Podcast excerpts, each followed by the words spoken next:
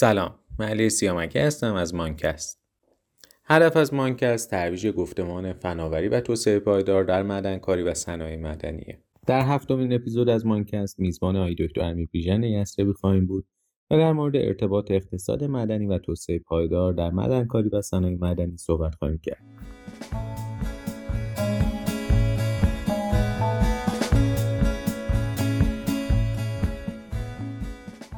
دکتر بیژن یسربی مدیرعامل شرکت صنعتی معادن و فلزات ایده پردازان شریف به عنوان اولین شرکت مشترک بین دانشگاه و معدن و صنایع مدنی در پارک علم و فناوری دانشگاه شریف است.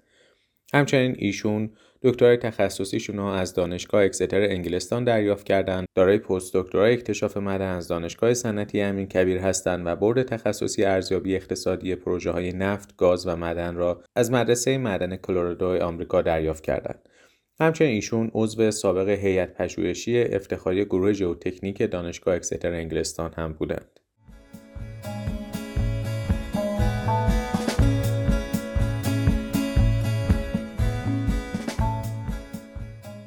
اسپانسر این اپیزود ماینکست شرکت پایش معدن هوشمنده. پایش معدن هوشمند در چهار حوزه فعالیت می‌کنه.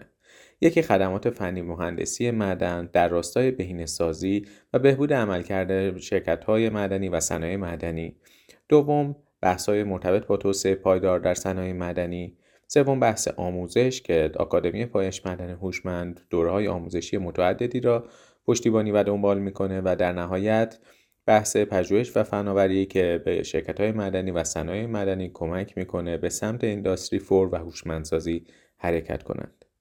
در ادامه گفتگوی من با دکتر امیر بیژن یسربیا خواهید شنید. امیدوارم از این گفتگو لذت ببرید.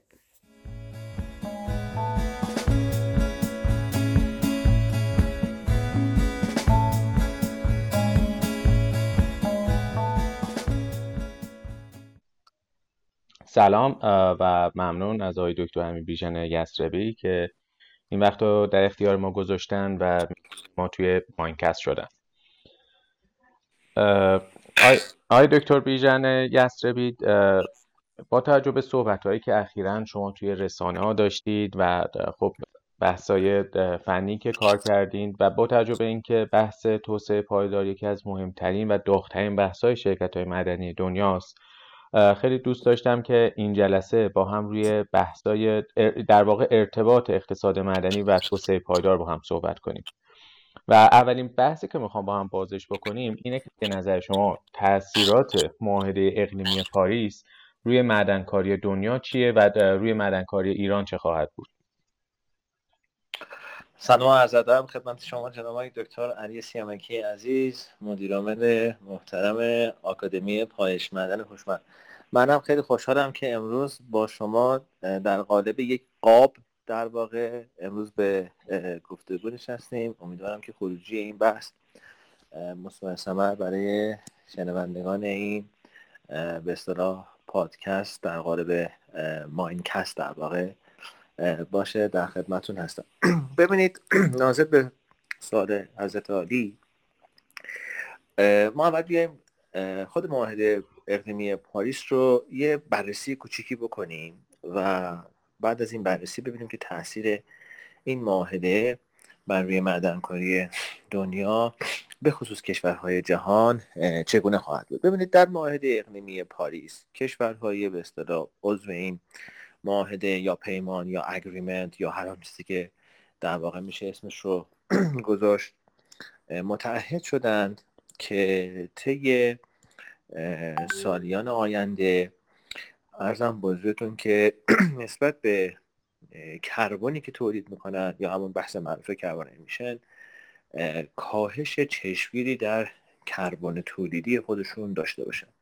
الان شما می‌بینید که بحث رینبل انرژی ها ارزم بزرگتون بحث ماشین های هیبریدی و و و بسیار بسیار بسیار در دنیا قوت گرفته و این رو ما می‌تونستیم خیلی سال قبل از در واقع خود معاهده اقلیمی پاریس به نحوی از آنها مشاهده و رصد کنیم. علتش رو هم من می‌تونم خدمتتون به وجود اومدن حزبهای سبز در کشورهای مختلف دنیا بشم که شاید مثلا اوایل به زور شاید یک نفر از یه حزب گرین پارتی مثلا می‌تونست در یک پارلمان محلی در یک شورای محلی یا پارلمان یک کشور راه پیدا کنه. ولی الان به عنوان یه حزب قدرتمند در کشورهایی که این حزب وجود داره ببینیم افراد بسیار زیادی از این حزب انتخاب میشن و به پارلمان ها یا حتی به دولت ها راه پیدا می‌کنند. در واقع حالا در ادامه بحث من خدمتتون خواهم گفت. من معاهده اقلیمی پاریس انقلاب صنعتی چهارم و دوران پسا کرونا اینها همه در راستای هم داره اتفاق میافته و در واقع یک همزمانی در اینها وجود داره. طبیعتا معدن کاری از اکتشاف گرفته به استخراج و در نهایت تقلیز و استحصال فرقی نمی‌کنه می‌خواد تو کانسورهای فلزی باشه. یا تو کانسورهای غیر فلزی باشه همراه با تولید کربن هست. ببینید واقعیت هم های دکتر دنیا دیگه نمی‌خواد شاهد اتفاقی که در کرونا افتاد بیافته امروزی که من شما داریم با هم صحبت می‌کنیم سی دسامبر یا دیسمبر 2021 هست. آمار ابتلا به سارس کووید دو منشه بیماری کووید کووید 19 کووید 19 رو دیشب که در سایت ورد میترز داشتم رصد می‌کردم خیلی جالب بود که با وجود این که بخش عمده از مردم دنیا الان فود وکسینیتد شدن یعنی حداقل می‌تونیم بگیم دو دوز رو زدن خیلی الان دارن دوز بوستر خودشون رو می‌زنن. من الان سه چهار روز پنج روز خودم مثلا دوز بوستر رو مثلا خودم زدم. ولی با این وجود مثلا دیروز پریروز بریتانیا 180 هزار مبتلا داشت. فرانسه 202 هزار یا 220 هزار عدد رو دقیقا یادم نیست ولی بالای 200 هزار بود. ابتلا به این بیماری رو داشت. درسته که مرگامی بسیار پایین اومده ولی واقعا چه این اتفاق افتاده؟ چرا؟ ببینید چیز جالب براتون تعریف کنم. اینا همه بر اساس رفرنسه. اینا چیزایی که تو ننست من مطالعه کردم. ده میلیون نفر اگر در آن واحد کرونا داشته باشند میزان وزنی کرونای این ده میلیون نفر مساوی با پنج گرمه. یعنی ده میلیون نفر کرونایی پنج گرم کنن ویروس کرونا تو بدنشونه. ولی نگاه کنید که این ویروس چه بلایی به سر جوامع بشری آورده و چقدر اقتصاد رو زیر زبر کرده. این چرا این اتفاق افتاد؟ این به خاطر اینکه ما اکوسیستم رو ریختیم به هم. ما نسبت به سابق توانایی خودمون رو از دست دادیم توانایی جسمی خودمون رو از دست دادیم. نسبت به یک ویروس کاملا نانومتری کاملا در ضعف شدید قرار گرفتیم. پس دنیا دیگه نمی‌خواد شاید این اتفاق باشه. دنیا برنامه ریزان دنیا سران دنیا یکی از مسئولیت هایی که دارن حفظ این دنیا برای نسل های آینده هست. یکی از این مسائل در واقع حفظ محیط زیست و در واقع اکوسیستمی است که بنده و شما داریم درش زندگی می‌کنیم. معدن کاری خب هممون می‌دونیم. یک رشته یک شغلی یک بیزینسیه که کربن تولیدیش در واقع بالا هست لذا دنیا بر اساس معاهده اقلیمی پاریس کشورهای امضا کننده این معاهده موظف شدن به سمت به منابع سبزتر یا توی حوزه معدن کاری که رشته بنده شما و تخصص بنده شما و در واقع شغل بنده شما هست به سمت معدن کاری سبز برم حالا این معدن کاری سبز چه اتفاقی میافته؟ ببینید آیه دکتر من یه داستانی رو می‌خوام پنج دقیقه اشتباه اشکال نداشته باشه براتون تعریف کنم. خواهش می‌کنم. در خدمت. ببینید. من دقیقا خاطرم نیست این چه سالی اتفاق افتاد ولی در زمان اگر اشتباه نکنم ریاست جمهوری آقای ریچارد نیکسون بود. در زمان ریاست جمهوری ریچارد نیکسون رئیس جمهور ادوار گذشته خیلی ادوار گذشته بیش از چه چلو چند سال پیش ایالات متحده. هیئتی اگر اشتباه نکنم باز حافظه تاریخی من یاری کنه به نمایندگی آقای هنری کیسینجر که برخلاف خیلی فکر می‌کنن هنری کیسینجر معمار سیاست خارجی آمریکاست که ایشون اتفاقا معمار سیاست داخلی آمریکاست. چون سیاست خارجی آمریکا بر اساس سیاست داخلی آمریکا در واقع نوشته میشه. هیئتی به عربستان سعودی سفر کرد. اونجا مقرر شد که دولت ایالات متحده از خاندان سعودی در برابر فروش نفت در مقابل دلار حمایت بیشایبه داشته باشه که تا الانی که ما شاهدیم این حمایت داره اتفاق میافته. عذر بخوام برای همین خیلی جالبه بدونید. این دلاری که امروز داره در دنیا داده ستد میشه اسمش بود پترو دلار دلار نفتی بود. چرا؟ آمریکا چرا ابرقدرت دنیاست؟ چون قدرت نظامی اول دنیاست. نه این نیست. چون صاحب تکنولوژیه. نه این نیست.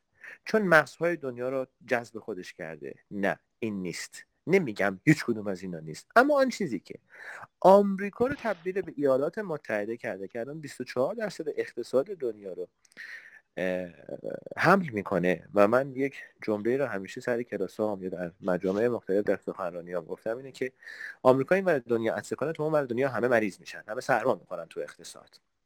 به خاطر این قدرت اصلی دنیا شد که واحد پول ملیش شد واحد یا ارز مرجع بین المللی به واسطه فروش نفت چون بیشترین چیزی که می‌تونست دلار آمریکا رو در دنیا بچرخونه فروش ماده ای بود که بیشتر از همه چرخش مالی ایجاد می‌کرد و این نفت بود. و خب همین. نفت هم یکی از بزرگترین تولید کننده های در واقع گازهای گلخانه ایه اجازه بدید اجازه بدید چیز دیگه رو خدمتتون می‌خوام ارز کنم. تنها کسی که در مقابل این ایده آمریکا یا مقابله کرد و برگشت گفت آقایون کشورهای حوزه خلیج فارس کشور عرب حوزه خلیج فارس. بیایید به جای اینکه نفتمون رو در مقابل دلار آمریکا معامله کنیم طلا معامله کنیم محمد سرهنگ محمد قذافی بود که آخر هم دیدید که چه بلایی سرش اومد. دید دیگه اینا همه تو تلویزیون ما دیدیم دیگه. در اون چیزی که حالا به اصطلاح بهار عربی نامیده شد. پس این دلار آمریکا بود که در چرخش دنیا قرار گرفت و مرز ارجع بین‌المللی شد و آمریکا رو کرد به نظر من آمریکا. بعد چه اتفاقی افتاد؟ اما امروزی که داریم صحبت می‌کنیم نفت دیگه ارزش سابقا نداره اما دلار آمریکا باید در چرخش همچنان باشه. شد کرونا ویروس من ایالات متحده اصلا مقصر ایجاد کرونا در دنیا نمی‌کنم. کرونا یه چیزیه که سر به مهر تا آخر دنیا باقی خواهد ماند. اما یک سال پیش صندوق بینالمللی پول اعلام کرد که بدهی کشورهای جهان بر اثر کرونا 150 تریلیون دلاره. گفت یو اس دلار نگفت 150 تریلیون افغانی یا ریال ایران یا ریال عربستان یا مثلا British pound پوند استرلینگ یا مثلا Canadian dollar یا چون Australian dollar. گفت American dollar. پس دوباره این پول آمریکاست که دوباره در چرخش خواهد بود به خاطر این حجم بدهی بالایی که به خاطر کرونا ایجاد شده. اما امروز حالا آقای دکتر. من اسم این دلار رو می‌خوام عوض کنم به mineral resources dollar چون امروز جنگ جنگ منابع معدنی است. در جنگ منابع معدنی چرا من اسمش رو گذاشتم جنگ منابع معدنی؟ به خاطر بحث رونیبل انرژی اینا همه شما بهتر از من می‌دونی. مواد معدنی در تجهیزاتش استفاده میشه. سربروی الان دوباره اومده تو بورس قرار گرفته. کوپر مس همیشه تو بورس بوده. زیر ساخت آمریکا چیزی که دونالد ترامپ قولش رو داد اما نتونست عمل کنه چون فکر می‌کرد در دوران دوم ریاست جمهوریش انجام میده که خب رأی نیاورد. و آقای جو بایدن قول این رو داد. و خود شما می‌دونید آمریکا یعنی قاره و بعد از هر جنگی که من کرونا رو تقریبا یک جنگ جهانی سوم می‌دونم بعد از هر جنگی ما در واقع نیاز به تعویض زیر ساختمون عوض میشه. یک دوره بازسازی داریم ما. این دوره بازسازی نیاز به منابع معدنی داره. پس افزایش برای تقاضا برای منابع معدنی جهان به خاطر یک دوره بازسازی بعد از جنگ جهانی سوم که این کرونا باعثش بوده افزایش چشمگیری خواهد داشت. بحث رونوبل انرژی بحث ماشین های هیبریدی در رابطه با تیتان در رابطه با لیتیوم نیکل کوبالت افزایش خواهد داشت. زیر ساخت های فرسوده کشورها از جمله ایالات متحده همه همه منابع معدنی می‌خواد. حالا چه اتفاقی میافته؟ افزایش تقاضا واسه منابع معدنی. داریم از اون طرف معاهده اقلیمی پاریس میگه آقا باید کربن کم کنیم. دو حالت اتفاق میافته. یا کشورها باید برند به سمت تولید منابع سبز به جای در واقع استفاده از انرژی های فسیلی برای انرژی که این زمان بر هست بسیار زمان می‌بره یا بعد کاهش تولیدات مدنی خودشون رو کاهش بدن. اگر تولیدات معدنی خودشون رو بخوان کاهش بدن بر اثر معاهده اقلیمی پاریس تا بتونن انرژی های فسیلی رو جایگز... انرژی های تجدیدپذیر رو جایگزین انرژی های فسیلی کنن این زمان بره. با کاهش با کاهش تولید در منابع معدنی مواجه خواهیم شد. کاهش تولید منابع معدنی از اون ور افزایش تقاضا واسه منابع معدنی رو به دلایلی که خدمت ذکر کردم در پی خواهد داشت. به خاطر همین زیر توسعه زیرساختها و به اصطلاح تعویض زیرساختهای فرسوده خیلی از کشورهای پیشرفته دنیا. پس معاهده اقلیمی پاریس باعث افزایش وحشتناک به نظر من کمودیتی ها در دنیا خواهد شد تا انرژی های تجدید پذیر بتونن آروم آروم خودشون رو جایگزین انرژی های فسیلی بکنن. پس من احساس می‌کنم که در رابطه با سهام شرکت های معدنی که در بورس های اوراق بهادار بینالمللی دنیا داد و ستد میشن معاهده اقلیمی پاریس در واقع یک تیپ افزایش قیمت commodity ها را در پی خواهد داشت و طبیعتا قیمت final product باعث سودآور شدن شرکت ها و افزایش سهام شرکت های معدنی رو در نهایت در پی خواهد داشت. مرسی. خیلی صحبت جالبی بود و خیلی شما جالب و ماهرانه در واقع ارتباط دادی. بحث پترودالر به بحث گازهای گلخانه ای معاهده اقلیمی و اتفاقا جالب فکر کنم اشاره کنم بعد از معاهده اقلیمی خیلی از شرکت های مدنی یک سری پلن گذاشتن و گفتن تا مثلا 2050 ما تولید گازهای گلخانه ایمون رو به صفر میرسونیم یا مثلا بزرگترین تولید کننده مثل دنیا کودلکو اعلام کرد تا 20 70 درصد تولید گازهای گلخانه کاهش میده که خب یه بخش بله. برمیگرده به اینکه ماشین‌آلات معدنی truck های معدنی همه برن به سمت حالا سوخت های هیدروژنی یا بیان باتری های لیتیومی استفاده بکنن و یه بخشیش هم برمیگرده که خیلی پروژه های زیادی الان توی کانادا داره ایجاد میشه که در واقع بیان حالا با فناوری هایی که ایجاد می‌کنن اون گازهای گلخانه ای که ایجاد شده از معدنکاری بیان به صورت کربن جذبش بکنن و مانعی بشن که تو محیط زیست منتشر بشه. بله. ولی من فکر می‌کنم دو تا موضوع می‌خوام اینجا اشاره بکنم. یکی در ادامه صحبت های شما بحث لیتیوم اشاره کردیم و الان واقعا مثلا یه کمپانی مثل تسلا یکی از بزرگترین موزلاتش اینه. بعد از فرزن ده سال که یه ماشین کار کرد باید باتری عوض شه و قیمت باتری اندازه قیمت یه ماشینه. و این یکی از بزرگترین چالش هاشونه که دارن همه رو میارن به بحث اکتشاف لیتیوم و نمونهش میشه شرکتی که بیل گیتس جف بزوس و چند تا سرمایه دار بزرگ دیگه تو دنیا تأسیس کردن تا این شرکت بتونه منابع لیتیومی رو کشف بکنه یا منابع کوبالتی بله. و در مقابل از اون طرف الان ماسک میاد میگه من با معدنکارایی که مسئولانه کار می‌کنن میام باهاشون قرارداد میبندم برای تامین لیتیوم و من فکر کنم شما خیلی اینا خوب اشاره کردین خیلی دقیق این موضوع رو بازش کردین. من خیلی دوست دارم بدونم حالا فکر می‌کنین که معدنکاری ما توی ایران به چه سمتی باید بره؟ چون ما خب یک مقدار مشکل اینا داریم که ماشینالاتمون قدیمیه. و از طرف دیگه توی بحث اکتشافات به خصوص اکتشافات لیتیوم یا حتی مثلا بحث مثل عناصر نادر خاکی که خودتون هم تخصص دارین خیلی خیلی ضعیف عمل کردیم. فکر بله. می‌کنیم برای اینکه ما از نظر معدنکاری ایران بتونیم به جامعه جهانی برسیم چه کارهایی باید بکنیم تو این حوزه؟ سوال بسیار بسیار جالبی فرمودید. اولا آقای دکتر ببینید خدمتتون ارز کنم که ما هیچ وقت نمی‌تونیم تولید گازهای گلخانه ای و کربن رو در دنیا به صفر برسونیم. همین لیتیوم همین نیکل و کوبالت برای ماشین های هیبریدی این خودش این خودش کربن تولید می‌کنه. اصلا آقای جالبتر بهتون میگم بنده و شما الان داریم با هم صحبت می‌کنیم کربن تولید می‌کنیم بازدممون داره کربن تولید می‌کنه غیر از اینه. نه پس ما هیچ وقت نمی‌تونیم ما هیچ وقت نمی‌تونیم کربن رو به صفر برسونیم. در ضمن یادمون هم نره هیچ وقت هم نمی‌تونیم هیچ وقت هم نمی‌تونیم. در واقع ارزم به که انرژی های فسیلی رو مصرفش رو به صفر برسونیم من ببخشید وسط صحبت شما یه موضوعیات به نظر اومد بگم. فکر می‌کنم پارسال بود یا یک سال, گز... یک سال قبلترش بود که در واقع کلیسای انگلیس که یکی از در واقع سرمایه گذارای اصلی شرکت های بزرگ معدنی دنیا مثل ریو تینتو اومد بحث همین موضوع دقیقا بررسی کرد که آیا شرکت های مدنی که ادعا کردن گازهای گلخانه ایشون رو کاهش میدن کاهش دادن یا ندادن؟ و باش بررسی شرکت های top حالا دقیقا اسمشون یادم نیست ولی Rio Tinto قطعا توش بود Anglo American توش بود.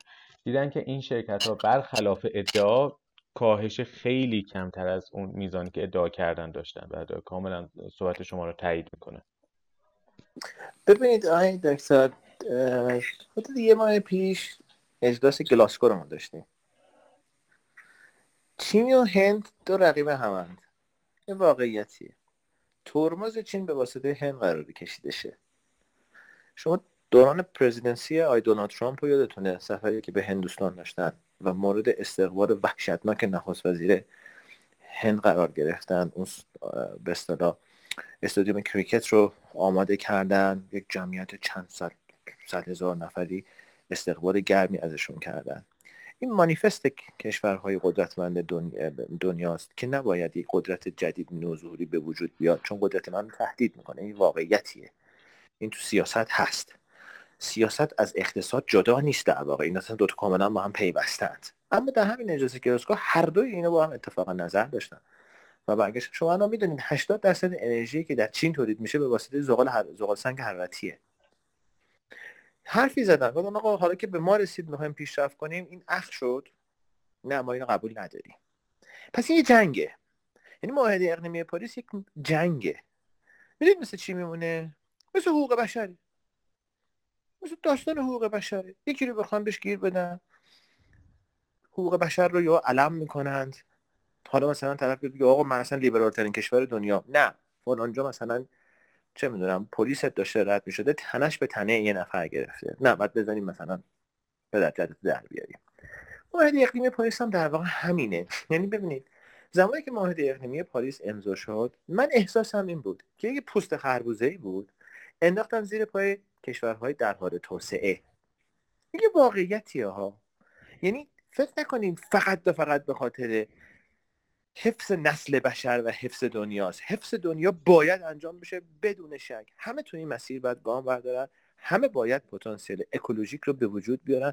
به خصوص در دنیایی که الان ما شاهدش هستیم هر روز هر, هر روز عملا دمای کره زمین داره گرم و گرم و گرمتر میشه. با مشکلات بسیار عدیده ای ما داریم توی این قضیه مواجهیم. اروپا شما یادتونه ما شوخی می‌کردیم. خود شما می‌دونید من سال سال اروپا زندگی کردم. بریتانیا بودم. معروف به جزیره سبز. شوخی ما می‌کردیم. می‌گفتیم 13 ماه سال اینجا بارون میاد. یکی گفت مگه سال دوازده ماه؟ گفتیم نه دوازده ماه بارون میاد یه ما میچکه. اما شما الان نگاه کنید حتی در همین اروپا همین در همین در جزیره بریتانیا میزان بارندگی ها کم شده. پس این درسته که ما باید بریم به سمت اینی که کره زمین رو نجات بدیم. ولی واقعیت هم پشت پرده معاهده اقلیمی پاریس من احساسم برای اینه که اهداف سیاسی بسیار بسیار بزرگتری در واقع نهادینه شده. اما برگردیم به سال حضرت در رابطه با ایران. که ما چیکار کنیم که از این رقابت عقب نیفتیم؟ ببینید یه اتفاق جالبی داره میفته به نظر من در دنیا. ما اگر می‌خوایم ایران رو بررسی کنیم نمی‌تونیم تحولات دنیا رو بررسی نکنیم بپردازیم مستقیم به ایران. ما هارتلند دنیاییم. ما مرکز سقل دنیایی من همیشه اینو گفتم میگم تا روز آخری هم که نفس می‌کشم این رو خواهم گفت. تا گفتم نفس یا نفس هم زیاد اومد.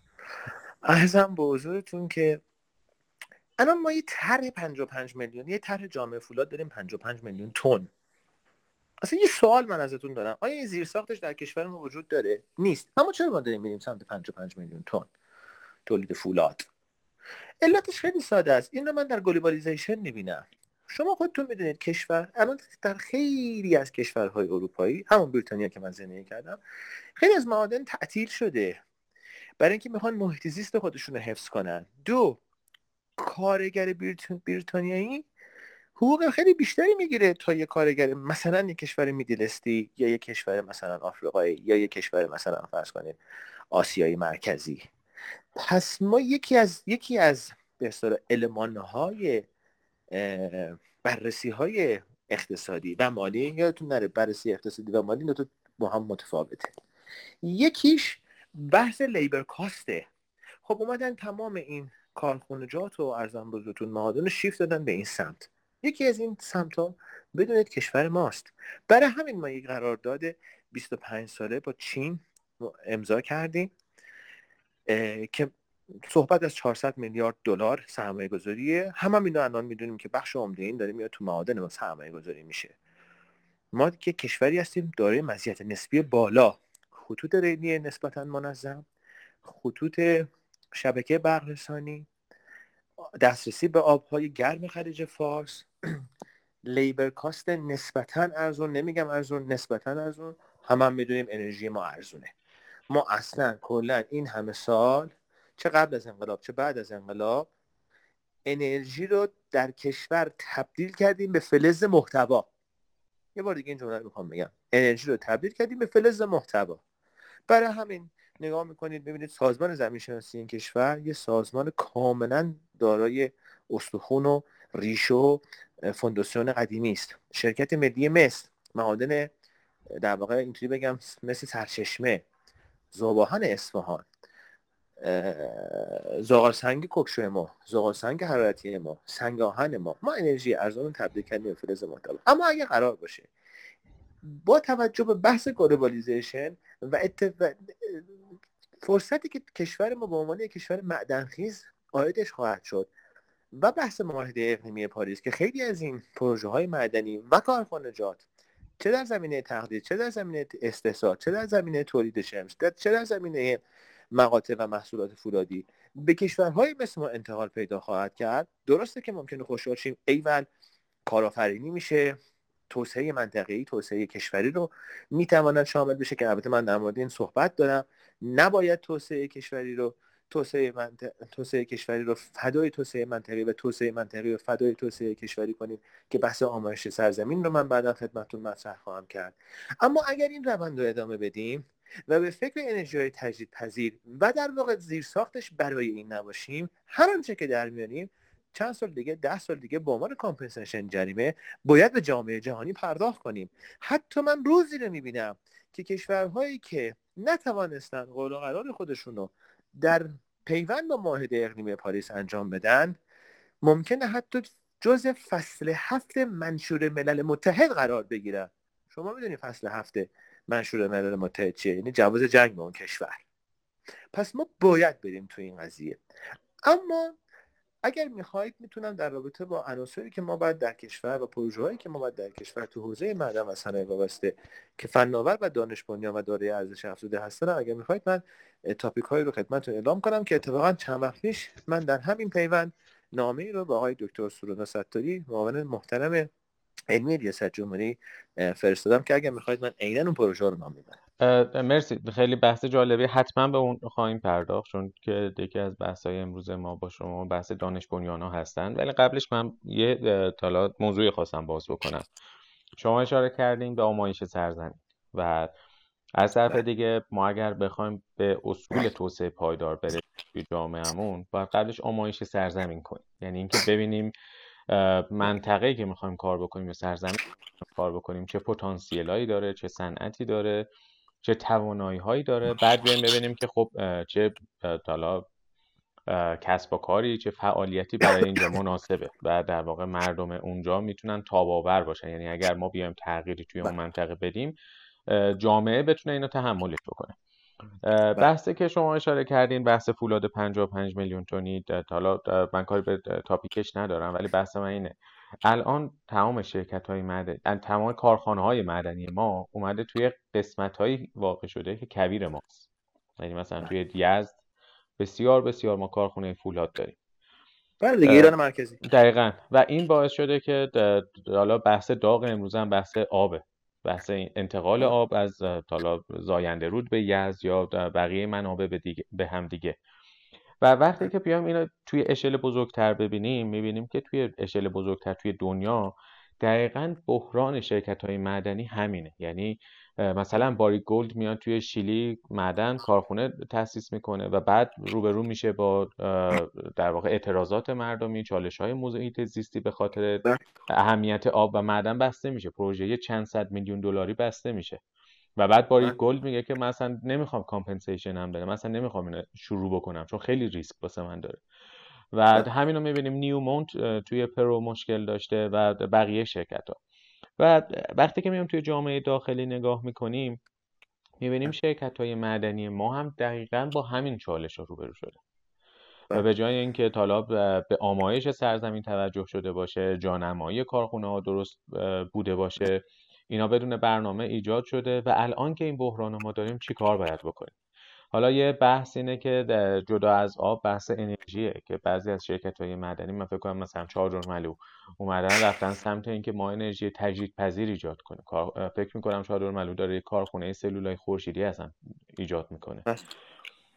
ولی توی اشل دیگه شرکت ها به نظر شما چی کار باید بکنیم که بتونیم روی این بحران فائق بیایم؟ الان بحث آب بحث کمی نیست و اگر منطقه ما دچار بحران آب بشه یعنی اینکه شهرها خالی میشن روستاها خالی میشن و کم کم دیگه معدن کاری هم فیزیبل نیست اونجا. جناب دکتر یه کشور اگر می‌خوای نابود کنی می‌دونی باید چیکار کنی؟ منابع طبیعیش رو نابود کنی.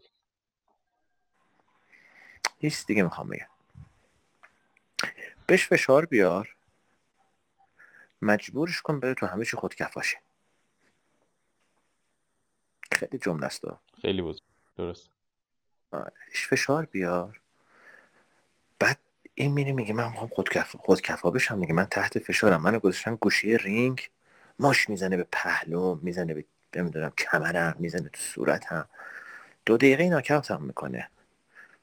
ور اشتها ببر گوشه‌ی رینگ جلوش هم مایک, تایس... مایک تایسون رو بذار خب، معلومه چه اتفاقی میافته دیگه. این اتفاق وقتی که میافته تو گوشه رنگ میری یه جایی اون غیرته یه کاری می‌کنه که دو تو تو مش می‌زنی اونی اه تو داری الان می‌زنی. ولی تو نمی‌دونی که داری می‌زنی. اونم داره با میسی یه ذره می‌خوره. و اینقدر تو داری تخلیه انرژی از خودت می‌کنی که اولین مشتی که اون سمت صورتت بزنه کار تمومه. ناکفت ناکفت میشی بعد بیان دورت رو ما بران کارت ببرنت. ما میگیم در فلان چیز خودکفا شدیم ما قرار نیست در همیشه خودکفا بشیم. مگه دنیا در همه چی خودکفاست؟ خودکفایی یعنی اینکه ته ته منابع تو در بیار. بعد میشی چی؟ بعد میشی وارد کننده منابع مدنی. دنیایی هم که هر روز می‌خواد با ناس کنه. دیگه هیچی نداری. همه چیزا بر... همه چیز تو از دست دادی. همه چی تو از دست دادی. این اتفاق داری میفته در کشور ما. ببینید آقای دکتر بحث آمایش سرزمین رو مطرح کردید. من فکر نکنم کسی تا حالا این چیزی که من می‌خوام به شما بگم در کشور بهش پرداخته.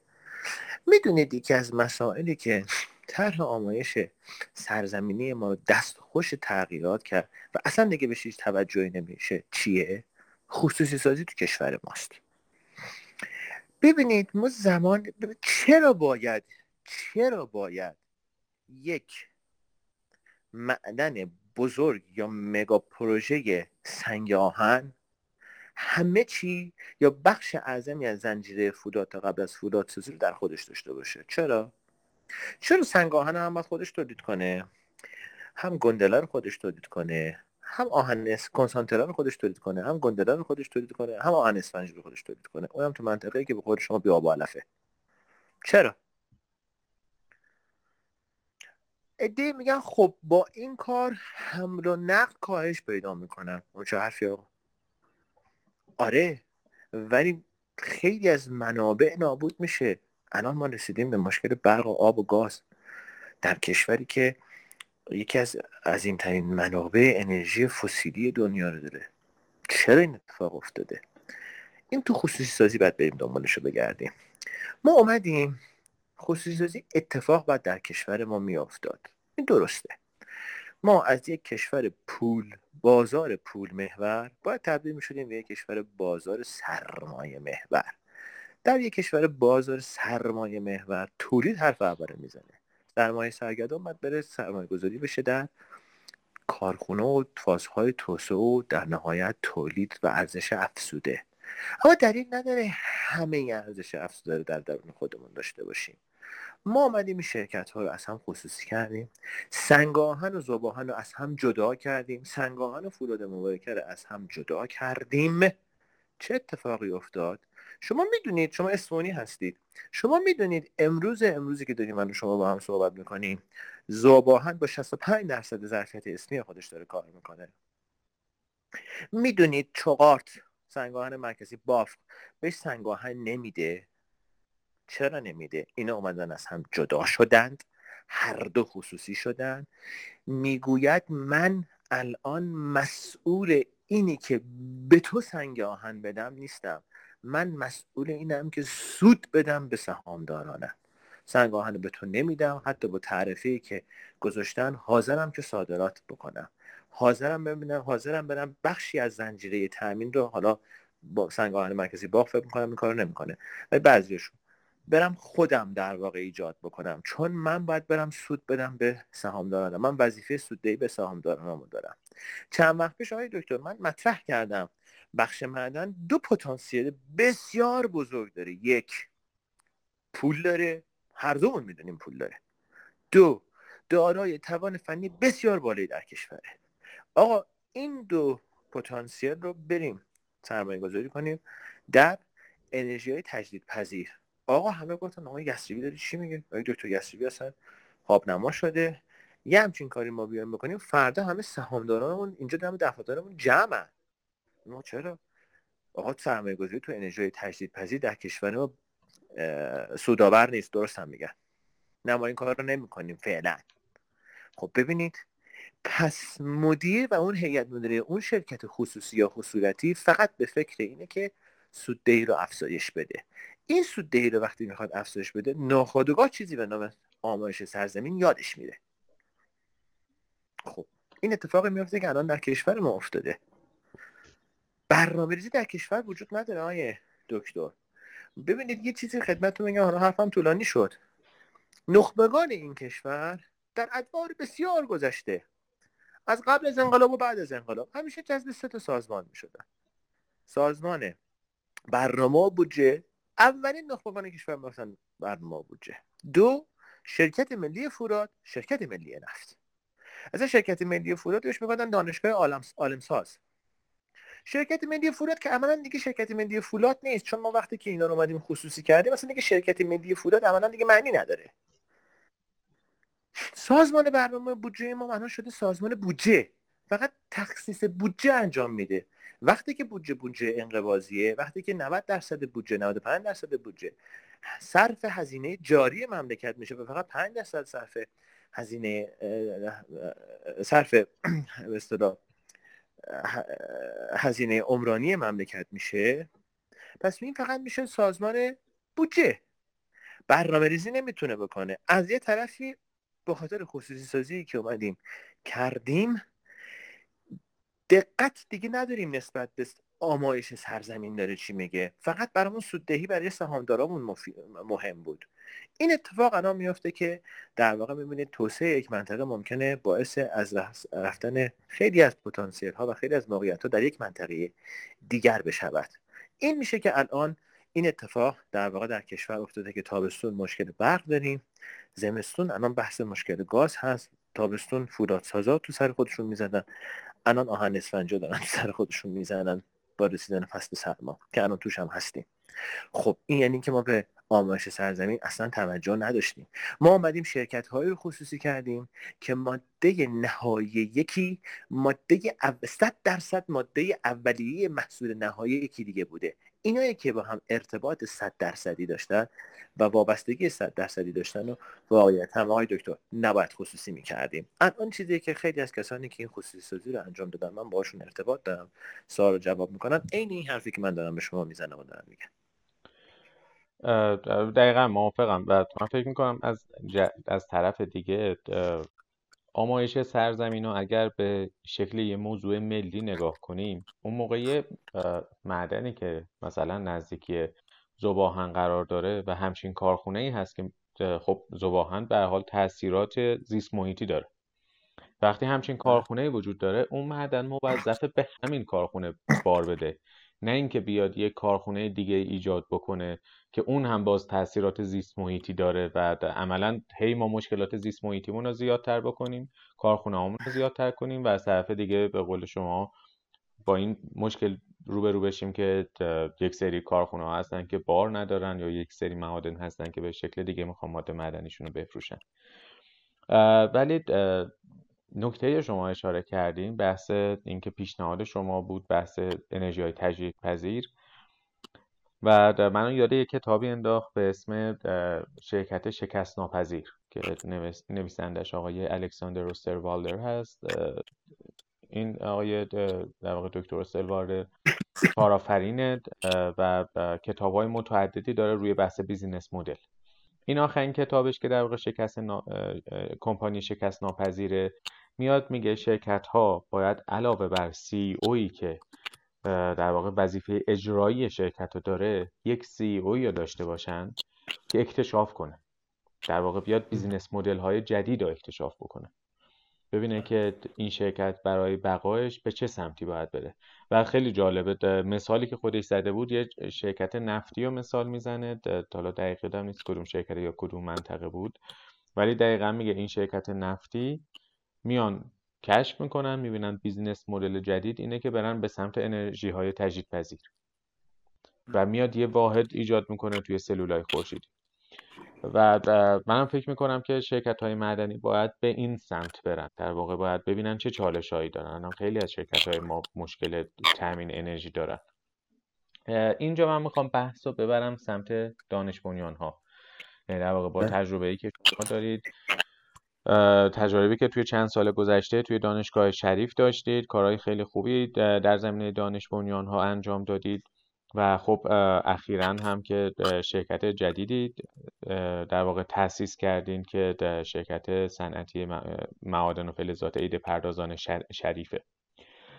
سوالی که دارم اینه که نظر شما با تجربه مشکلاتی که ما داریم حالا آمایش سرزمین نداشتیم به بحث انرژی توجه نکردیم بحث محیط زیست توجه نکردیم و چالش های زیادی حول شرکت های معدنی و صنایع معدنی ایجاد شد بله. شرکت های دانش بنیان چطور می‌تونن کمک بکنن به صنعت معدن که در واقع بیاد به این چالش ها فائق بیاد؟ و خب از طرف دیگه شرکت های دانش بنیان می‌تونن به دولت ها هم کمک بکنن. یعنی در واقع یه کاتالیزور بشه این وسط بین شرکت ها و صنایع و دولت ها که بتونه این مشکلات کلان رو حل بکنه. دوستم با تجربه اینکه شما مدیر عامل این شرکت هستیم ببینم دیدگاهتون چی اولا شما دوست دارید بنده هم در واقع در جمع یک سری بزرگان کشور قرار گرفتم که حالا مسئولیت مدیریت عامل رو به من سپردن. خب همونطور که از اتحادی در جریان هستید. ترکیب هیئت مدیره این شرکت ترکیب هیئت مدیره افراد بزرگی از صنعت معدن و فولاد کشورن آقای مهندس محمد حسن عرفانیان آسیایی بنیانگذار فولاد مبارکی رئیس هیئت مدیره هستند. جناب آقای دکتر عیزالله حساری معاون سابق انرژی اتمی معاون سابق شستا مدیر عامل سابق شرکت سرمایه‌گذاری توسعه معادن فلزات نایب رئیس هیئت مدیره آقای دکتر بهرام شکوری رئیس انجمن مصر و عضو و رئیس سابق کمیسیون صنایع معادن اتاق بازرگانی ایران عضو هیئت مدیره هستند آقای دکتر محمد رضا رزوان بزرگانی در این مجموعه هستند و اتفاقا جالبی که شما این رو میفرمایید. با وقتی که با هم جلسه می‌ذاریم حالا غیر از این که پروژه ها رو بررسی می‌کنیم این بحث در واقع اهمیت به محیط زیست و در واقع طرح آمایش سرزمین برامون اهمیت داره. من چون امروز دارم با شما این مصاحبه رو می‌کنم با شما دارم در واقع این گفتگو رو انجام میدم حرفم داره ضبط میشه دیگه. و فردا اگر غیر از این انجام بدم خود حضرت به عنوان یک دغدغه‌مند بخش معدن کشور می‌تونید بنده رو بکشید به اخیه که آقای دکتر امروز یه حرفی زد. امروز داره کار دیگه ای می‌کنه. ولی آقای دکتر یه چیزی به شما بگم. الان از حرفی که می‌خوام بزنم میترسم. منم درست دانش بنیانم منم درسته که باید اسم دانش بنیان که میاد یعنی همه مسائل ریز و درشت رو موشکافی کنم بیشترین آنالیز حساسیت انجام بدم. من در واقع میگن جرم خودی از ناخودی بیشتره دیگه. من دانش بنیان اگر بخوام یه خطایی کنم وای بار اونی که دانش بنیان نیست. اما آقای دکتر منم در نهایت بنگاه اقتصادی ام. منم می‌خوام سود کنم. تو شرایط حال حاضر کشور ممکنه منم یه جایی مثلا مثلا طرح آمایش سرزمین رو اصلا بهش فکر نکنم. ببینید این همه دست به گریبان هم این دست, دست به دست هم میده ها. من نمی‌تونم برخلاف جریان آب شدن کنم. در حالی که نمی‌خوام این کارو بکنم. یعنی سعی می‌کنم نکنم. همین الان ما هفته بعد یه جلسه ای داریم. یکی در رابطه با بحث فولاد سبز هست. یکی هم در رابطه با بحث آهن اسفنجی از سنگ آهن هماتیت هست که خب یه پروژه خودتون می‌دونید جدیدی الان در دنیا مطرح در کشور ما هم ارزم بزرگتون که مطرح شده. اما یه مثال ساده خیلی جالب بهتون بزنم آقای دکتر. من با یکی از مدیران شهرهای صنعتی استان تهران داشتم صحبت می‌کردم. برای یه پروژه‌ای که ما می‌خواستیم به اصطلاح یک زمینی بگیریم و کارخونه احداث کنیم داشتم در رابطه با شرکای صنعتی ازشون میپرسیدم و اینا. گفتن چون شما بذارید من یه جایی اینو نوشتم. اگه بتونم گیرش بیارم خیلی عالیه که از روش براتون بخونم. حتما. ببینید الان مجوز فعالیت صنعتی توسط اداره صنایع معادن استان یک ممنوعیت استقرار صنایع جدید در شعاع 120 کیلومتری تهران داره و یک زنبندی هم بر اساس صنعتی که شما دارید کار می‌کنید مصوبه سال 96 یا 97 به نام ماده 11 قانون هوای پاک. منطقه من وقتی صحبت کردم گفتم ما دانش بنیان هستی گفتن چون شما دانش بنیان هستید در شای 120 کیلومتری تهران شهرهای صنعتی بهتون در واقع به شرطی که بدید از اداره به از وزارت سمت اگر اشتباه نکنم مجوز لازم رو بگیرید بیارید اینجا بهتون زمین برای ارزم بزرگتون فعالیتتون چون دانش بنیان هستید بهتون داده میشه. آره تو شهر اگه بر... اگر اون زون بندی رو شما رعایت بکنی یعنی بستگی داره که حالا مثلا صنایع فلزی هستی صنایع شیمیایی هستی نظام نساجی هستی اینا همه کاتگوری شده کاتگورایز شده دیگه. اون رو اگر اون شهرک میزبان اون صنعت باشه چون شما دانش بنیان هستید بهتون داده میشه. من رفتم تو فکر. حتی همین تفکر آمایش سرزمین توش وجود نداره. خیلی از پروژه ها شما بهتر از من هم رشته این بنده شما. دانش بنیانن ولی صنایع آببرن. دانش بنیان ها محصول محصول های تک دانش بنیانه اما صنعت صنعت آببریه تو اون محصول. اما چون دانش بنیانم هر جای این شرکای صنعتی در هر جای این مملکت من می‌دونم اگر اون زنبندی بحث ماده به اصطلاح ماده 11 قانون هوای پاک رو رعایت کرده باشم می‌تونم برم اونو احداث کنم. ببینید؟ حتی اینجا ما داریم اشتباه می‌کنیم. دلیل نداره چون من اگر دانش بنیانم مثلا در شورای 120 کیلومتری تهران اگر اون زنبندی ارزم بزرگتون بحث آلایندگی رو رعایت کرده باشم می‌تونم برم این کارو بکنم. ممکنه آقا من دارم محصولی تولید می‌کنم دانش بنیان آب بر باشه. یعنی بخوام بهتون میگم ما چیزی به نام آمایش سرزمین. الان شده یه جست. آقای دکتر. کلمش هم زیباست پرتن طراق چی میگن؟ اگه اشتباه نکنم کلمه میگن پرتن طراق نمی‌دونم درست استفاده کردم این کلمه نه. شیک مجلسیه. یه آمایش سرزمین افراد تو جمعاتشون میگن. ما خیلی وقتی داریم اینو استفاده می‌کنیم. دیگران هم هی به اصطلاح از ما وام گرفتن دارن این رو میگن از شما وام گرفتن دارن این رو میگن. ولی واقعیت هم تو همینش الان من به نظرم ما باید یه نگرش و یه بازنگری داشته باشیم. لزوم نداری دانش بنیان باشی. هر جا بتونی بری کارتو انجام بدی. اما دانش بنیان های دکتر در نهایت یعنی چی؟ یعنی تغییر یعنی یک محصوله خدمت کوچک که می‌تونه تغییرات بزرگی ایجاد بکنه. من اعتقادم بر اینه که معدنکاری دنیا و ایران باید به سمت دانش بنیان بره. دانش بنیان یعنی افزایش راندمان افزایش recovery. دانش محصولی که دانش بنیان باشه آببر باشه ولی تو طرح کارخونه خودش تو طرح flowsheet flowsheet خودش فروچارت خودش recycle آب رو نبینه وارد recycling رو نبینه از نظر من دانش بنیان نیست. می‌دونید آقای دکتر مثل چیه؟ ما در کشورمون حضرت عالی بیس لیسانس و فوقتون اگر اشتباه نکنم استخراج معدن بوده. دقیقا بله. مثل من استخراجی بودید. در کشور ما ما میایم تعیین ذخیره می‌کنیم. بعد میایم رده بندی منابع انجام میدیم دیگه. رده بندی منابع انجام میدیم. تعیین ذخیره رده بندی منابع انجام میدیم. میریم برای MPV میریم برای مطالعات مربوط نت پرزنت ولیو ارزش خالص فدی پروژه. میایم میگیم خیلی خوب این مدل بلوکیه. این توزیع عیار یا grade distribution یا spatial grade distribution میایم بر اساس مطالعات مربوط به زمین آمار. و عرضم به حضورتون انحراف معیار. میایم واریانس. میایم مثلا میگیم که خیلی خوب آقا این measured ه این indicated این inferred ه بعد میایم یک ذخیره بر اساس MP یک ذخیره mineable mineable reserve میایم تعریف می‌کنیم. واقعیت هم آقای دکتر اصلا هیچ کدوم از ذخایر mineable ما در این کشور اصلا mineable reserve نیستن. همش ذخیره زمین شناسیه چرا؟ چون مطالعات مربوط به بازسازی معدن یا mining reclamation اگه درست تلفظ کرده باشم. آره چند سالی من از انگلیس برگشتم انگلیسیم داره آب میره. mining reclamation اصلا توش رعایت نشده. بازسازی معدن یه cost ه. این cost تاثیر مستقیم رو چی داره آقای دکتر؟ رو cut-off grade داره.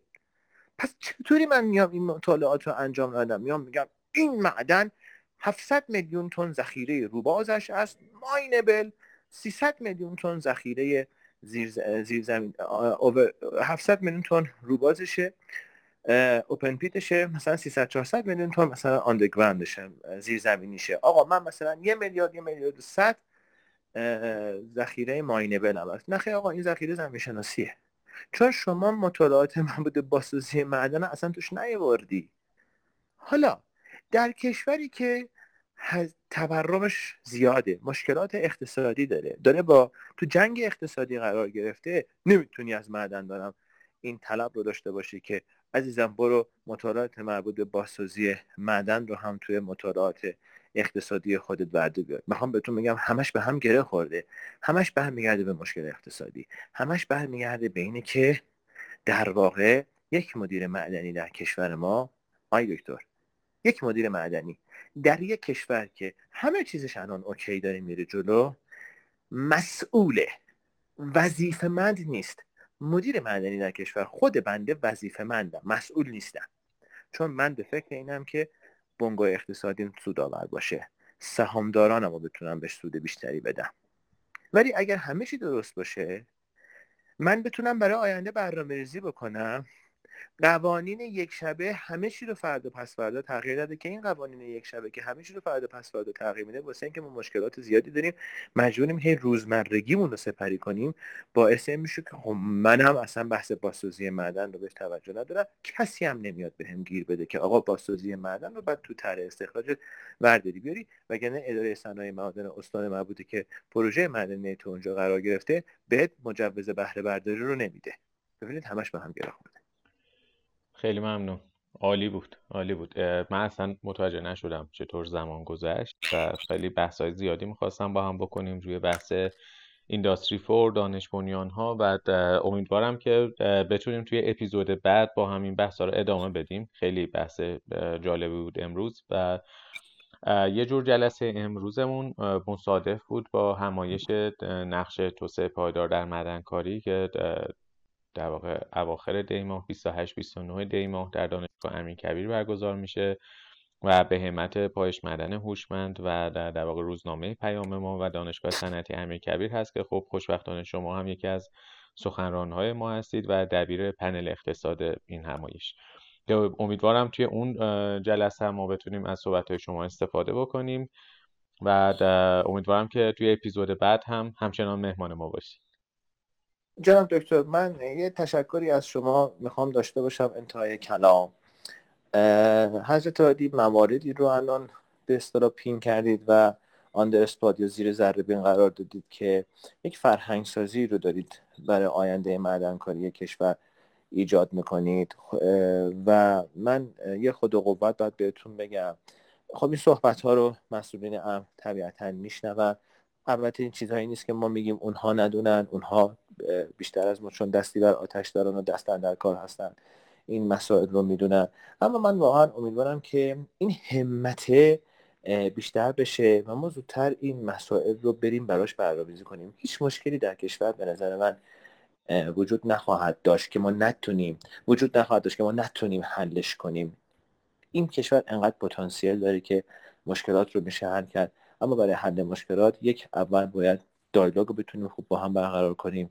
دو باید همت داشته باشیم. سه باید همه در کنار هم قرار بگیریم برای حل مشکلات و در مقابل هم قرار نگیریم. در نهایت من این حرف قبلا زدم. باز هم خواهم زد که من نسبت به آینده خوشبین هستم. مرسی. خیلی ممنون دکتر و به امید آینده بهتر. زنده باشید. سپاسگزارم مرسی از وقتی که در اختیار من قرار دادید. خوشحال شدم. شما. ممنون. خدا نگهدار. خدا نگهدار.